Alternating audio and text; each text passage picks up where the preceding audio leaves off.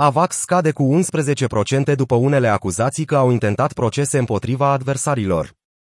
Tokenul AVAX al blockchain-ului Avalanche a scăzut la începutul acestei săptămâni la cel mai mic preț din ultimele două luni, după ce pe un site de cercetare și denunțare au apărut informații potrivit cărora Avalabs, compania din spatele blockchain-ului Avalanche, a plătit avocați pentru a intenta procese împotriva concurenților.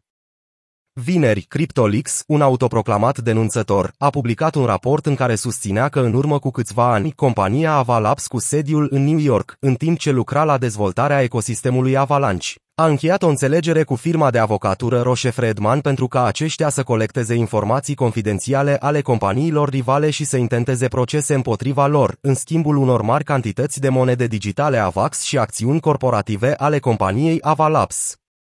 Potrivit raportului, acest pact prevedea faptul că firma de avocatură Roche Fredman și liderul lor Chile Roche trebuie să utilizeze instrumentele legale necesare pentru a ataca și dăuna organizațiilor și proiectelor cripto care ar putea concura într-un fel cu Avalabs sau Avalanche. Ei fiind îndrumați să atace și personalitățile din industria cripto, în general, cu scopul de a atrage atenția autorităților de reglementare, cum ar fi SEC și CFTC. AVAX a scăzut cu 20% de la 23 de dolari la 18 dolari de vineri, prețurile scăzând cu 11% doar în ultimele 24 de ore, conform datelor de la CoinMarketCap. În momentul scrierii acestui articol, AVAX era singura criptomonedă cu o capitalizare de piață de cel puțin un miliard de dolari care a raportat o scădere procentuală de două cifre pentru perioada de 24 de ore. La momentul scrierii, Bitcoin, Ether și alte criptomonede majore au suportat pierderi de la 1% până la 5%. Emin Sirer, fondatorul și CEO-ul Avalabs, a respins acuzațiile drept prostii din teoria conspirației. Cum ar putea cineva să creadă ceva atât de ridicol ca prostiile din teoria conspirației ale Craitolax? Nu ne-am angajat niciodată în comportamentul ilegal, lipsit de etică și pur și simplu greșit revendicat în acest articol defaimator. Totuși, raportul a atras atenția marilor investitori din industrie, unii considerând raportul tulburător, în timp ce alții se întreabă cât adevăr conțin aceste acuzații. Între timp, într-un tweet care deja a fost șters, CEO-ul Binance, Chan Pensao, a numit raportul șocant, nefiind sigur de legitimitatea videoclipurilor publicate de CryptoLeaks. Zhao a spus că Binance a fost una din ținte, chiar dacă platforma de tranzacționare nu este un concurent direct al Avalanche.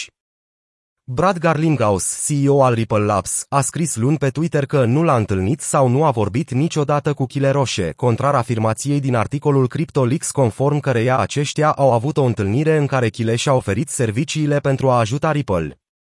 Chile Roche a oferit un răspuns detaliat și ferm la acuzații. Firma mea reprezintă Ava Labs din 2019. Spre deosebire de ceea ce este prezentat în recenta postare fără dovezi a CryptoLeaks, nu există și nu a existat niciodată un pact secret între firma mea și Avalabs. Avalanche a devenit popular împreună cu alte blockchain-uri de nivel un anul trecut, datorită costurilor ridicate de tranzacție de pe blockchain-ul Ethereum.